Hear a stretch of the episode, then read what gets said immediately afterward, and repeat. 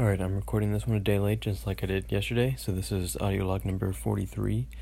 Yesterday, I read half of Dorian Gray, uh, sorted some goals for the week, thought about foreign languages, um, and what I would like to learn, and um, I went out somewhere. not sure where, I can't remember. Uh, but yeah, yesterday was okay.